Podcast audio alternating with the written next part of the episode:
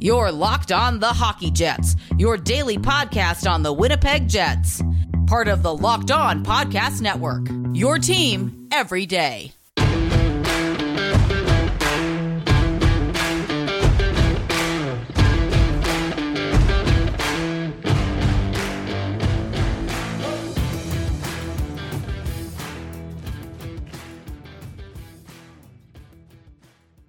Hello, friends, and welcome to this episode of the Locked On Winnipeg Jets podcast, part of the Locked On Podcast Network, your team every day. I'm your host, Harrison Lee, an avid Winnipeg Jets fan and an online blogger. You can follow me on Twitter at HLLivingLoco and at LO underscore Winnipeg Jets. Thank you, dear listeners, for making Locked On Jets your first listen of the day every day. If you enjoy what you're hearing, be sure to like, follow, and subscribe on your favorite podcasting platform of choice, including Apple, Spotify, Google, Megaphone, and Odyssey. Doing so ensures you never miss another episode, but most of all, we just love and appreciate your support. On tonight's podcast, there are a couple of topics of importance that I think are, are really good for discussion. And some of this, I would highly recommend that you check out some of our other um, podcasts from across the Locked On Network. We have a very diverse podcasting group, a lot of different voices and perspectives. And uh, the first issue that we're going to talk about has probably also been done with some other roundtables. Um, so I, I would highly recommend exploring the Locked On NHL Podcast Network and checking out many of our affiliate shows because some of the issues that we're going to touch on tonight you know they are pretty widespread and i think a lot of folks who have you know experienced racism or dealt with racism in their lives obviously it you know it touches all of us in some capacity. I personally you know have had experiences with it unfortunately but um, you know we're, we're going to talk about some incidents that happened in the echl and the ahl after that, I did want to talk about the Jets game over the weekend against the Penguins and some thoughts on that one because it was a pretty wild game, and maybe there are some reasons for mild optimism, but also more reasons to consider the Jets, you know, might be sellers more than anything. But first, let's start off with the uh, the incidents of racism. We actually had two back to back on consecutive days, which it's pretty bad. The first one we had was uh, San Jose Barracudas forward Krystof Hrabik was um, essentially imitating a racist gesture towards Boko Imama of the Tucson Roadrunners. If I recall correctly, Imama was actually the subject of a, a recent racist taunt a couple of years ago. I, I forget who it was. I want to say it was one of the Edmonton players, but this, of course, is completely unacceptable. Hrabik has been suspended for 30 games and has been optioned to take part in an uh, NHL player inclusion committee thing, which I, I think he honestly just needs to go to you know racial training and sensitivity training stuff that you wouldn't think people would need these days, but obviously that's not the case. Hockey, I think, is a much more toxic culture than people really want to admit. And it happens at so many levels. You know, casual racism, casual uh, classism, and stuff. All of that kind of feeds into a very elitist group that you know has has run this sport for years, and it continues to be a cultural issue. It does exist elsewhere outside of hockey. Certainly, the NHL, ECHL, AHL, uh, the junior leagues. None of them are particularly unique in this aspect, but you know you got to call a spade a spade when you see it and this is a situation in which it's just simply unacceptable there's zero tolerance for it and you could tell how upset everyone was by the situation. Uh, PK Subban actually had some reflections on it because one of his brothers, Jordan Subban, was actually a victim of racial taunting just the day after. The Carolina Stingrays were playing against the Jacksonville Icemen, I believe that team is. Used to be the Jets affiliate, I want to say, but I think they relocated at one point. They now rep the Rangers, though, and one of their players, Jacob Panetta, who has now been uh, suspended and I believe terminated from the team, was involved in a scrum in which uh, he made what looked to be a, a racial gesture very similar to the one directed at Boko Imama after Subban had challenged Panetta to a fight. And so, you know, this is a, a second consecutive day, another terrible situation. But what was very interesting was how the two teams involved actually responded. You know, the, the Icemen put out some really terrible statement that, frankly, didn't accept responsibility for the issue, it had some really weird stuff in it, to be honest, and it never really apologized to Jordan. It was, quite frankly, embarrassing. And, you know, they described themselves as a platform. We are sorry for anyone who was offended. And therein, you can immediately see the problem. You know, you, you say, we're sorry for anyone who was offended, but you don't actually apologize for what happened. You know, they said, oh, we stand for anti racism and, and love and all that stuff. And it's just, it's such hollow words. In fact, when you, you, you don't even discuss the the players involved or how Subban was impacted or even apologize for the incident to him, it's just unbelievable. And then you look at the Carolina Stingrays' reaction, and they were appalled. They put out a very strongly worded message. Uh, you could tell on the ice that players from both teams were supporting Subban in a way because when there was a fight, you know, Jacksonville didn't really step in to defend Panetta. They just sort of let it happen. And, you know, obviously this is a situation in which during fights it's usually one on one, but then you had a Stingrays player charge off the bench and tackle Panetta during the whole scrum. And, like, Jacksonville reacted and tried to pull him off, but they didn't really get into a fight. They just sort of allowed everything to sort of uh, progress and occur because you know, a lot of those guys, they were probably pretty upset once they found out what was going on. PK Subban actually had an interview uh, on Sportsnet that I highly recommend you checking out. There's a video version, but there's also a transcript, whichever version you want to read or watch is, is certainly up to you. Uh, but PK had some really good insights into what it's been like as a black player in the NHL and really as, as a black young male growing up um, and how that sort of shaped his experiences. And, and, you know, ultimately, the thing that he ultimately came to the conclusion was you just have to sort of move forward. I mean, this is one of those situations in which time and time again you're going to be faced with this, but all Subban and his family could ever do was fight against the current and keep moving. But, you know, by the same token, they're demanding change. They're looking for ways to make a positive impact.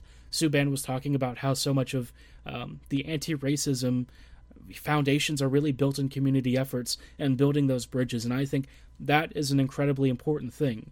You know, having been around Baltimore for many years and kind of seen some of some of the similar grassroots efforts and how it's really difficult to untangle some of the webs of racism that involve just about every uh, aspect of a community. It's it's very difficult to deal with, but you have to start from the ground up. You have to start with the people themselves and and kind of work up through institutions as well. I again highly encourage you to read Subban's comments because I think he had a very interesting perspective that you don't often hear, and it's kind of you know him acknowledging that it's it's a serious problem, but also talking about how constantly those of color have had this mindset of soldiering through and working towards their ultimate goal and not letting it derail their dreams. And more importantly, how that experience can help shape what they do to help be part of the change. I think that's one of the biggest things, and hopefully, you know, there are other hockey players that read this, understand just how bad it is, and really step up to the plate because it's ultimately up to the non minority white players to do something about this. This is part of hockey's culture. It's been embedded for years, and it, you know, it's just one of many problems, but this cannot continue, and I think it's put a big spotlight on the issue as a whole. Obviously, it's just a couple of incidents in two different pro leagues, but these are two of the highest levels of hockey that you can aspire to, and yet we're still seeing this happen. It's extremely troubling to me that, you know, years on we're still dealing with this time and time again, but it's it's not really surprising because it continues to be ultimately the the tale of North American sports and, you know, hockey is no different the NHL and a lot of the other pro leagues really need to step up and start organizing to help fight this because ultimately, you know, I feel like a lot of players aren't really willing to step up and say something immediately. You know, you might see a statement afterwards, but it, it takes a lot to actually get to that point. Whatever happens, though, we ultimately have to stand against racism in any form and support those who are actively trying to resist it. My DMs are always open if you want to discuss this further, either at HL Living Loco or at LO underscore Winnipeg Jets on Twitter. I apologize for kind of kicking this off with a pretty heavy subject, but obviously I think for me it's very important. And, you know, for the hockey community at large, it should be a matter of critical importance as well. For the remainder of this show, though, I did want to talk about how the Jets did over the weekend and, and talk a little bit about some of their performances, uh, especially against Pittsburgh, and what it might mean for the rest of the season. But before then, I wanted to tell you a little bit about betonline.ag and why they should be your first choice for all of your online betting needs during this holiday season. BetOnline has you covered all season for more props, odds, and lines than ever before as football season continues the march to the playoffs. Not into football? No problem, because BetOnline has you covered for all of the other sports action you could possibly want. It should be your number one destination for all your online betting needs. Head to their new updated desktop or mobile website to sign up today and receive your 50% welcome bonus on your very first deposit. Just use promo code LOCKED ON to receive your bonus. From basketball, football, NHL, boxing, and UFC, right to your favorite Vegas casino games, don't wait to take advantage of all the amazing offers available for the 2021 season. Whether you want to place some bets on a Baltimore Ravens game, or you're more interested in who might be your standout scorer from the next Winnipeg Jets outing, BetOnline should be the only place you place your online bets on that next hotly anticipated game. They're the fastest and easiest way to bet on all your favorite sports action, so don't hesitate to sign up today for a free account and be sure to use promo code LOCKED ON to receive that 50% welcome bonus on your very first deposit. Bet online, where the game starts. Hello, friends, and welcome back to this episode of the Locked On Winnipeg Jets podcast, part of the Locked On Podcast Network, your team every day. Thanks for making Locked On Jets your first listen of the day every day. We are now moving on to talking about Winnipeg's game versus the Pittsburgh Penguins over this past weekend. Obviously, we had a doubleheader, uh, and on our previous episode, we talked about the game against the Bruins on Saturday. Uh, that one didn't go so well, so I wasn't really expecting a lot from Sunday's game against the Pittsburgh Penguins. The Pens, in my opinion, are one of the more underrated squads out there, which is sort of funny because this is a team that's won a couple of titles and is honestly just a juggernaut every year. Injuries and stuff, though, have kind of curtailed some of the shine of this team, and yet when they play and you watch them and how dynamic they are, uh, you know, it's it's kind of crazy to see them make a couple of mistakes. It's uh, a pretty infrequent occurrence, but this year it's been a little bit more turbulent. I think because of the personnel changes and just the general chaos of the season. Even then, though, this Pens team remains one of the most dangerous Eastern Conference squads out there. They play a very rapid vertical counter game. They've got great passing and distribution once they get a perimeter cycle going, and they're also great at attacking the slot, which is not something the Jets defend all that well. So, in a lot of ways, I was like, oh, this matchup could be really rough for the Jets. You know, this Pens team is faster, stronger, uh, and more skilled in my mind than the Bruins team. What kind of caught me off guard was just how decently the Jets played for the most part. Uh, Winnipeg was fast. I thought that their forechecking looked pretty good. Defensively, it was a mess. You know, it is to be expected. Hellebuyck had to face multiple uh, odd man situations, but, you know, by the same token, the Jets also had like four or five three on ones.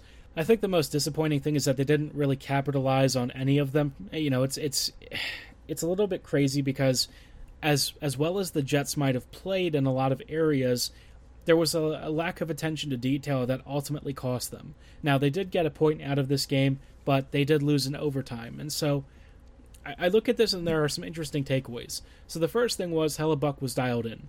This was like a goaltending battle all the way through because neither team was really defending off the rush. In fact, I honestly think this felt like 30 to 40 minutes of overtime hockey. That's how I would describe it and you know it was breathless it was fast tristan Jarry was absolutely brilliant at the other end connor hellebuyck had to repeatedly bail out the jets time and time again and yet you know this lineup that was maybe not as good as it could be uh, I, I thought it handled itself pretty well. Blake wheeler actually looked pretty good in his second game back. He scored a goal. It was a nice tip um, and, and a, a really great backhand effort. But you know as far as the rest of the lineup is concerned, that depth unit is really getting killed. And I feel like there were some decisions with who actually started that kind of, for me, just weren't it. You know, Heinola didn't get to suit up because for some reason they're very afraid to waive Nathan Beaulieu, and to avoid like any cap issues, they just kept Heinola on the taxi squad instead, which for me I don't really understand. Beaulieu at a stretch could get claimed if a team is like super desperate, but I can't imagine there are all that many squads out there that really need a guy of his uh, position and role. I, I don't really feel like people are clamoring for a seventh or eighth defender off the waiver wire. And so, you know, not having Heinola in for me was a bit frustrating. Ville is is starting to get to the point where the Jets are going to have to make a decision on his future. He can't just keep riding the taxi squad or getting press boxed all the time because he's just going to rot and all of his development is going to hit a screeching halt. The other thing that was a little bit puzzling for me is why Yevgeny Svechnikov was a healthy scratch. I know that some people are like, well, he's you know he's not that great and he's not as good as you say he is, but he's one of the better defenders at forward on this team and his overall impact on the game is generally pretty positive. He's not like a high end elite forward, but if you're looking for somebody who's a really good play facilitator and somebody who's got pretty good attention to detail, especially when he's trying to force turnovers and execute defensive actions, you've got a pretty ideal middle six player in him. And I feel like him getting benched for players like Harkins, Poganski, etc., uh, just a bit strange. Um, and so I'm kind of looking at this team and I just feel like my overall prognosis is that the Jets need to start consider selling.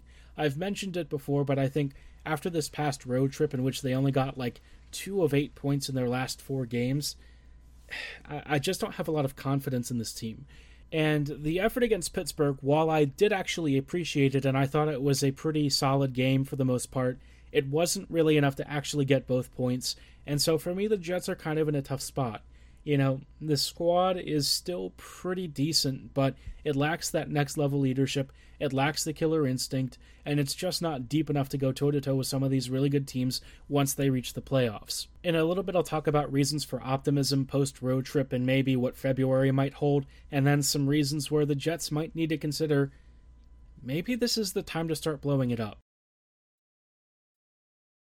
Hello, friends, and welcome back to this episode of the Locked On Winnipeg Jets podcast, part of the Locked On Podcast Network, your team every day.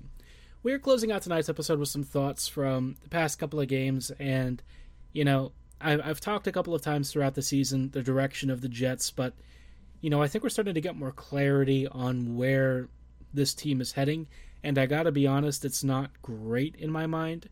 I think in a lot of ways, especially with lineup decisions and stuff, we're kind of seeing very similar patterns to what we saw with Paul Maurice. It's not exactly one to one, there are some notable differences, but I don't know that it's necessarily changes for the better. Uh, so, what is positive is that the team is more offensively aggressive. And I have noticed a marginal improvement in the PK. I feel like it's more aggressive. It seemingly pressures in the right way. It's been generating some shorthanded chances, which, you know, if your PK is going to be leaky as the Jets are, you might as well try and go for shorties. And in many ways, all of that aggression has actually paid off. You know, when the Jets are attacking the slot and stuff, Winnipeg can be pretty decent. And I think they showed off some great stuff against the Penguins in a couple of notable stretches. I also felt like the end end counters were actually pretty decent for Winnipeg in that game, but in previous outings, the Jets didn't have as much success. Uh, they played a couple of really good periods against teams like Washington and Boston, but I hate to say this, but the reality is most of those teams aren't nearly as good as they were in years past. So, for the Jets to be competitive but still lose, I don't think is a ringing endorsement of the performance of the team.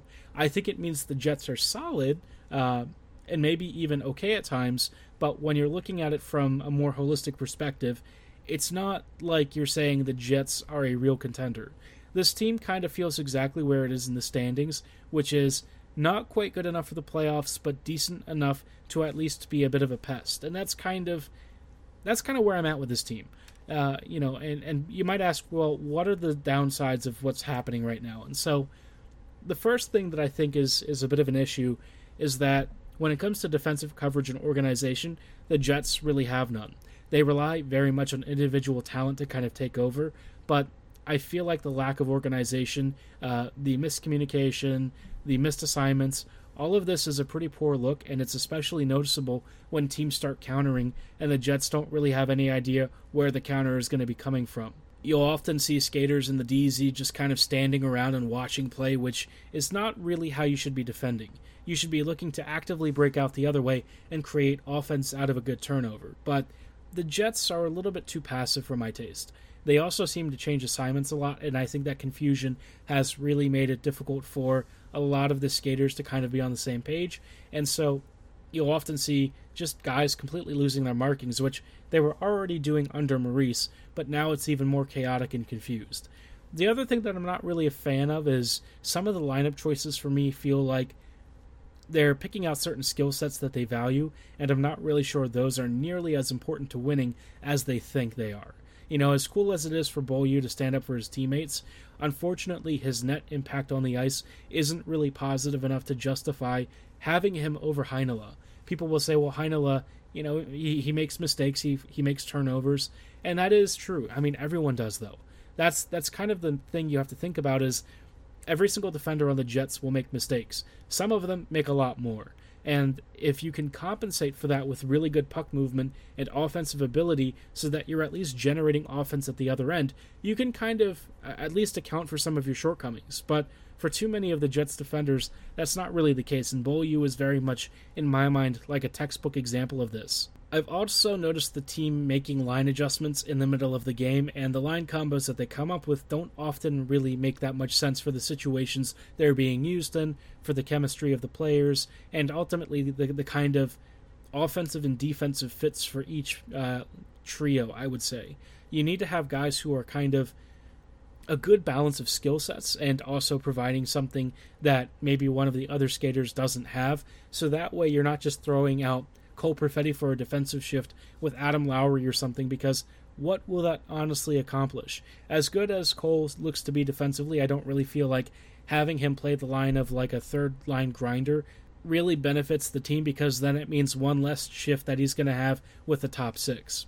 It's not like these combos generate a lot of great results either. It just seems like, you know, more often than not, they're confused. They're not really on the same page. And even if they have practiced together, it's clearly not enough to establish like a, a long sense of familiarity. So, you know, with this team, I kind of feel like the best decision is just to be soft sellers.